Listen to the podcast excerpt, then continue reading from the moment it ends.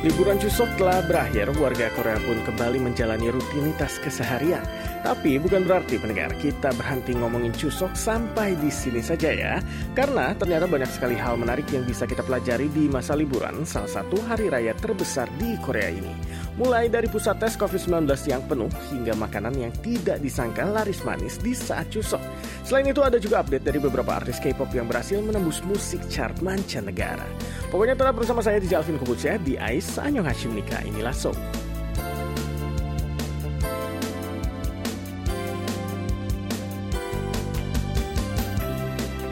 So. Annyeonghaseyo Nika pendengar KBS World Radio. Kita jumpa lagi di program ya dengan update info terbaru dari Korea.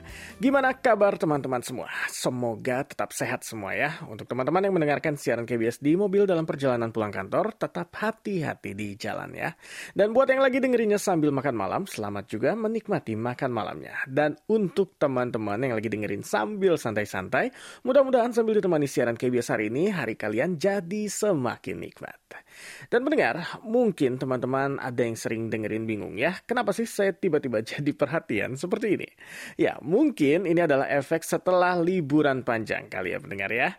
Minus bawain program AIS hari Senin kemarin, liburan Cusok ini benar-benar saya manfaatkan buat enjoy dengan istri dan anak. Jadi, biarpun mulai hari ini mesti balik lagi kerja dan kuliah, perasaan tetap gembira. Kurang lebih begitu pendengar. Dan melewati liburan Cusok bersama keluarga itu memang sesuatu banget. Sama seperti kalau kita merayakan Lebaran, Natal, atau Tahun Baru di tanah air Indonesia ya. Setiap tahunnya kita membuat kenangan berkesan yang membuat kita tidak sabar untuk menantinya kembali di tahun selanjutnya. Tapi sayangnya pendengar, pandemi COVID-19 telah mengubah itu semua, baik tahun lalu ah, maupun di tahun ini. Dan kita dianjurkan untuk merayakan Cusok secara terpisah ya, baik secara datang bergiliran, agar tidak melebihi aturan lebih dari 8 orang atau yang lebih aman misalnya menggunakan media komunikasi seperti Zoom. Tapi namanya juga manusia ya, bagi sebagian warga Korea, liburan panjang seperti Cusok dan Solal yang hanya ada dua kali dalam satu tahun menjadi satu-satunya waktu mereka bisa bertemu dengan keluarga besar. Apalagi kalau keluarga mereka memiliki tradisi hari raya yang kental. Pulang kampung alias mudik itu sudah jadi kewajiban. Makanya yang paling ditakutkan oleh pemerintah dan warga Korea setelah liburan Cusok ini adalah peningkatan jumlah kasus positif COVID yang tajam setelah liburan Cusok kemarin. Dan dengan alasan itu pendengar, selama liburan Cusok, pusat-pusat pengetesan COVID-19 pun akhirnya penuh dengan pengunjung. Mereka tetap buka layaknya hari biasa dan beberapa tenda pengetesan darurat bahkan ditambahkan di area yang padat dan memiliki jumlah kasus tinggi seperti di kota Seoul, di ibu kota ya, hingga tanggal 30 September yang akan datang. Dan alasan warga Korea dites pun bermacam-macam. Ada yang khawatir terpapar virus selama liburan, ada juga yang perusahaannya mengharuskan para karyawannya mengambil tes COVID-19 selama masa liburan. Dan pemerintah Korea sendiri pun sudah menganjurkan nih tes COVID walaupun tidak memiliki gejala untuk warga yang mengunjungi tempat-tempat berisiko tinggi penularan virus seperti pasar tradisional dan juga fasilitas multifungsi lainnya. Dan mendengar, sekarang masih terlalu dini ya untuk menentukan apakah masa liburan Cusok kemarin memicu kenaikan kasus corona. Tapi tentunya kita semua berharap enggak ya pendengar ya. Dan untuk teman-teman nih yang bepergian ke tempat ramai atau kumpul-kumpul saat liburan kemarin, tentunya ada baiknya juga nih melakukan tes untuk memastikan kalau teman-teman aman dari COVID dan mencegah penyebaran virus ke lingkungan terdekat. Dan untuk teman-teman di Korea, tes PCR-nya kan gratis. Jadi nggak ada salah ya untuk ikutan tes juga.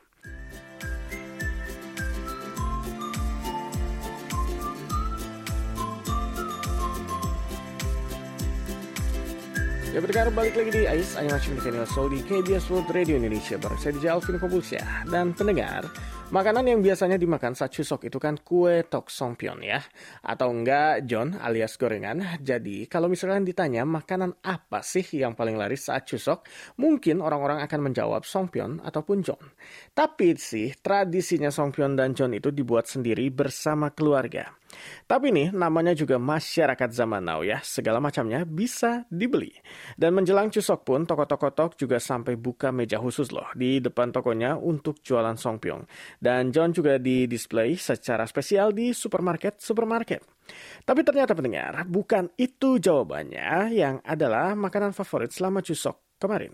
Melainkan segala sesuatu nih yang mungkin di luar dugaan kita semua ya, yaitu paket meal kit atau bahan resep makanan yang sudah disiapkan dalam satu kemasan dan tinggal dimasak saja. Di Korea, meal kit ini bisa dipesan dan diantar langsung ke rumah kita atau juga bisa dibeli di supermarket ataupun toko serba ada di sekitar kita. Dan mendengar seperti yang tadi sudah dibahas di info pertama ya, memang banyak warga Korea yang pulang kampung. Tapi nih banyak juga yang memilih untuk stay di rumah, di domisilinya saat ini. Dan kalau merayakan Chuseok hanya sendirian atau dengan pasangan dan anak-anak saja alias keluarga inti ya, ngapain juga mungkin ya dipikirnya repot-repot beli bahan makanan untuk buat John dan Tok. Kalau yang makan hanya satu orang atau maksimal lima orang. Beli bahannya saja pasti nggak bisa sedikit ya, belum lagi bikinnya, termasuk proses dan juga waktunya. Yang ada selain dapur berantakan, nanti makanannya malah sisa dan dibuang. Ibarat membuat ketupat, rendang, dan opor ayam saat lebaran, tapi dimakan sendirian atau hanya keluarga kecil saja. Dan daripada repot dan mubazir, mending beli meal kit saja. Dan itu yang dilakukan oleh warga Korea kemarin yang stay di rumah saat Chuseok. Dan menurut data Hari Industri Makanan Korea tahun ini nih, penjualan meal kit sendiri meningkat dua kali lipat dibandingkan tahun lalu. Dan itu di hari-hari biasa ya, tapi menjelang Chuseok kenaikannya mencapai tiga kali lipat atau lebih. Dan salah satu retailer supermarket Korea yaitu Imart melaporkan menjelang Chuseok kemarin nih penjualan meal kit naik 356 persen dibandingkan waktu yang sama di tahun 2019. Sedangkan jasa delivery makanan yaitu Market Curly juga melaporkan kenaikan 167 persen dari tahun sebelumnya. Jadi kenaikannya semuanya di atas 100 persen. Dan selain praktis membuatnya pendengar, resep yang ditawarkan meal kit sekarang juga jauh lebih bervariasi dari sebelumnya dan mengikuti tren selera warga Korea.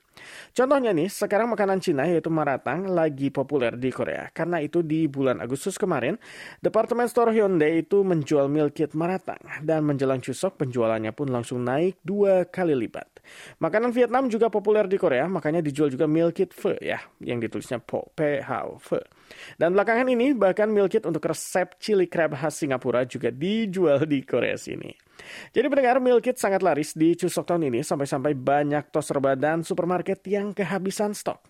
Di satu sisi, meal kit memang menciptakan pasar baru yang memiliki potensi untuk terus berkembang di masa depan. Tapi di sisi lain ya, meningkatnya pasar meal kit ini juga menjadi sinyal akan struktur keluarga Korea yang semakin kecil dan semakin terbengkelainya adat dan tradisi dalam masyarakat Korea modern yang semakin terakselerasi oleh pandemi COVID-19.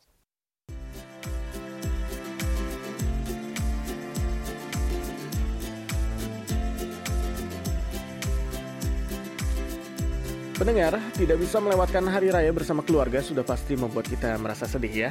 Saya sendiri juga merasakannya pendengar. Sudah ada dua tahun ini lebaran dilewati hanya bersama anak, istri, dan teman dekat di Korea ya. Karena nggak bisa mudik ketemu ayah, ibu, dan saudara. Ataupun uh, handai taulan sanak saudara lainnya ya, teman-teman dekat di Indonesia juga. Dua tahun itu waktu yang lama dan kita nggak akan pernah tahu ya apa yang terjadi. Dalam dua tahun ini banyak kerabat yang kehilangan anggota keluarga yang dicintai akibat COVID-19. Termasuk di keluarga besar saya. Dan kadang-kadang nih saya juga suka mikir. Kalau pandemi ini terus berlangsung lama, jangan-jangan pertemuan dengan teman atau keluarga di saat saya terakhir mudik itu bakalan jadi kesempatan terakhir saya bertemu mereka. Rasanya takut terus juga sedih ya pendengar ya. Tapi tentu doanya itu tidak kesampaian dan juga itu kenapa kita harus terus berinteraksi dengan keluarga kita di di mana pun mereka berada dengan cara apa pun, misalnya dengan cara daring atau online saat ini ya. Nah, tapi dengan semakin canggih dan juga terjangkaunya teknologi komunikasi zaman sekarang ini, saya yang tinggal di Korea Selatan juga tentunya masih bisa telepon-teleponan, video callan, whatsappan, FB-an, dan saling ngecek Instagram teman-teman dan keluarga di Indonesia. Lebaran pun, lebaran pun juga bisa dirayakan bareng-bareng lewat Zoom ya pendengar ya. Setidaknya dengan teknologi, jarak yang memisahkan tidak terasa begitu jauh. Tapi gimana dengan keluarga yang nggak punya cara untuk berhubungan dengan keluarga mereka? Seperti warga Korea Selatan yang terpisahkan oleh keluarga mereka di Korea Utara. Lalu pertanyaannya, gimana cara mereka mengontak keluarga mereka di hari raya? Sebenarnya pendengar, sejak tahun 1985, pemerintah Korea Utara dan Selatan telah bekerja sama mensponsori acara reuni keluarga yang terpisah di hari raya besar seperti Chuseok dan juga Solal. Dan pendengar, dari total 133 ribu lebih warga yang mendaftar, sekitar 44 ribu anggota keluarga terpilih setiap tahunnya untuk menghadiri acara reuni tersebut. Sejauh ini kedua pemerintah ini sudah mengadakan 21 kali pertemuan secara langsung, terakhir kali itu di tahun 2018. Dan sekarang nih, 60% dari mereka telah meninggal meninggal dunia atau wafat dan dua pertiganya berusia di atas 80 tahun. Dan dengan adanya pandemi dan waktu yang terbatas, kini kesempatan mereka untuk bertemu keluarga yang mereka cintai pun mau gak mau semakin menipis ya. Sebagai kesempatan yang mungkin akan menjadi kesempatan terakhir bagi para warga ini untuk meninggalkan pesan bagi keluarga yang mereka cintai, pemerintah Korea pun membuat video serta mengumpulkan data DNA atau DNA dari para keluarga yang terpisah. Melalui video para anggota keluarga ini, mereka bisa menyampaikan pesan mereka kepada keluarga yang belum sempat mereka temui. Adapun DNA yang dikumpulkan akan dilakukan digunakan juga sebagai sarana untuk membuktikan hubungan keluarga bahkan di saat mereka telah wafat nanti. Dana sebesar 1,2 miliar won pun telah dikeluarkan untuk membuat video dan mengumpulkan DNA dari 24 ribu anggota keluarga. Beberapa pesan yang mereka sampaikan benar-benar bikin pilu hati, teman-teman. Salah satunya nih, wanita bernama Kang Song Jol yang terpisah dari kakak perempuan dan adik laki-lakinya berpesan. Aku paling rindu dengan kakak, padahal aku janji akan pulang dalam dua bulan, tapi tidak terasa sekarang sudah 70 tahun. Lalu kenapa waktu bisa berlalu secepat ini? Atau ada juga pria yang bernama Oh Won Hwan yang menyampaikan pesan untuk adik laki-lakinya. Sebenarnya aku ingin bertemu denganmu saat ayah masih hidup, tapi sekarang setidaknya sebelum aku mati, aku ingin sekali saja kita bisa bertemu. Dan selain dari waktu yang terbatas bagi para anggota keluarga, kepala panitia acara yaitu Jung Jae-eun juga yang juga merupakan anggota Palang Merah Korea menjelaskan bahwa alasan lain video ini dibuat adalah agar keturunan mereka baik di Korea Utara dan Korea Selatan serta generasi-generasi di masa depan bisa bersimpati dan merasakan kepedihan yang dialami oleh para warga Korea Utara dan Selatan yang terpisah dengan keluarga yang mereka cintai akibat perang. Dan walaupun kita nggak mengalami penderitaan yang sama, kita juga harus saling menyayangi ya mendengar ya. Jaga perdamaian dengan saudara-saudara kita, karena kita nggak tahu ya apa yang akan terjadi di masa depan. Dan mudah-mudahan para keluarga yang terpisah ini terus panjang umur dan sehat ya pendengar ya. Dan semoga saja Solal atau Cusok tahun depan keadaan sudah lebih baik dan mereka bisa dipertemukan kembali.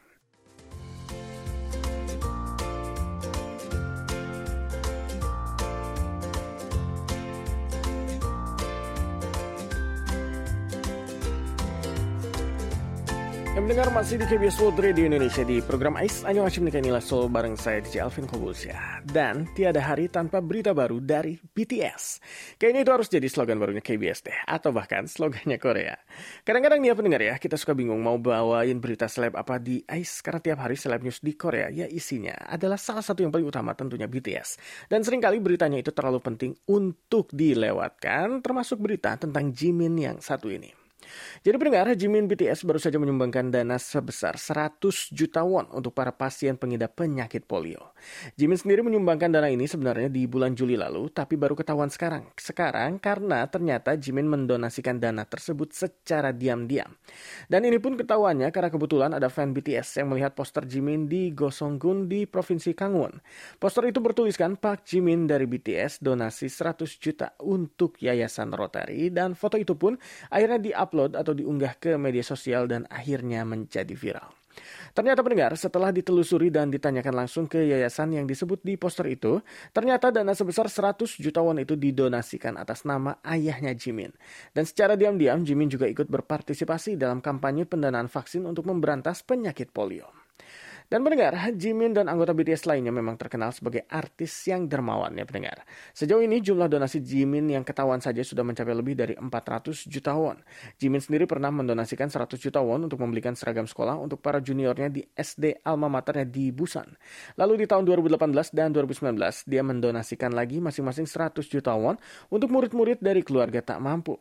100 juta won juga didonasikan untuk mendanai pendidikan di Provinsi Chola Selatan. Dan bulan Februari kemarin nih, Jimin juga membelikan sebanyak 1.200 meja belajar baru untuk SMA lulusannya yaitu SMA Seni Busan. Dan kira-kira ada lagi nggak ya donasi lainnya dari Jimin yang disumbangkan secara diam-diam? 100 juta itu kalau dirupiahkan adalah lebih dari 1,2 miliar rupiah. Kalau pendengar punya uang sebesar 1,2 miliar, kira-kira pendengar mau pakai apa uang itu? Apakah juga akan didonasikan seperti Jimin?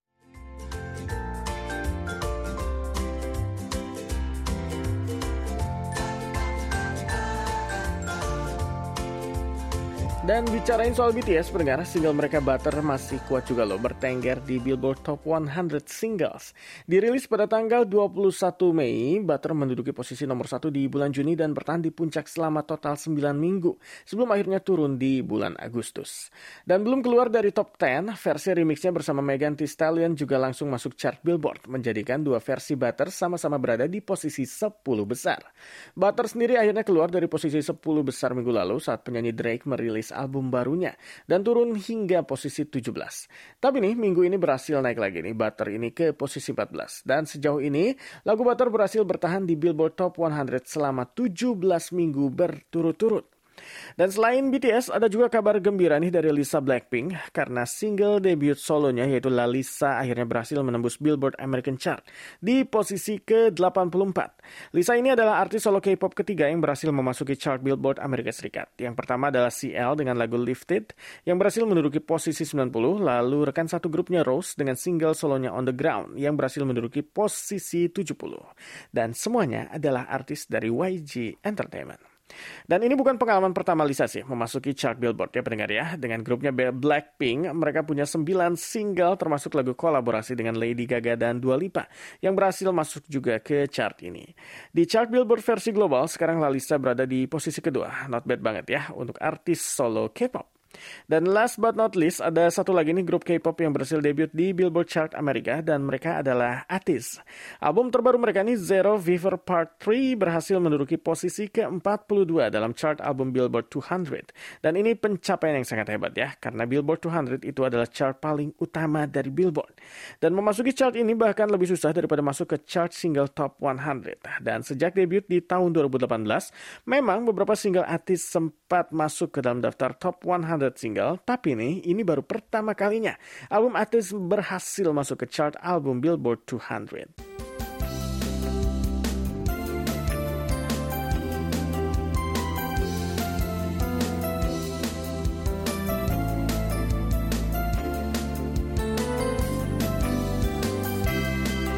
Pendengar, sekian update dari Koreanya untuk hari ini. Terima kasih ya telah menemani saya selama 30 menit ini dalam program AIS.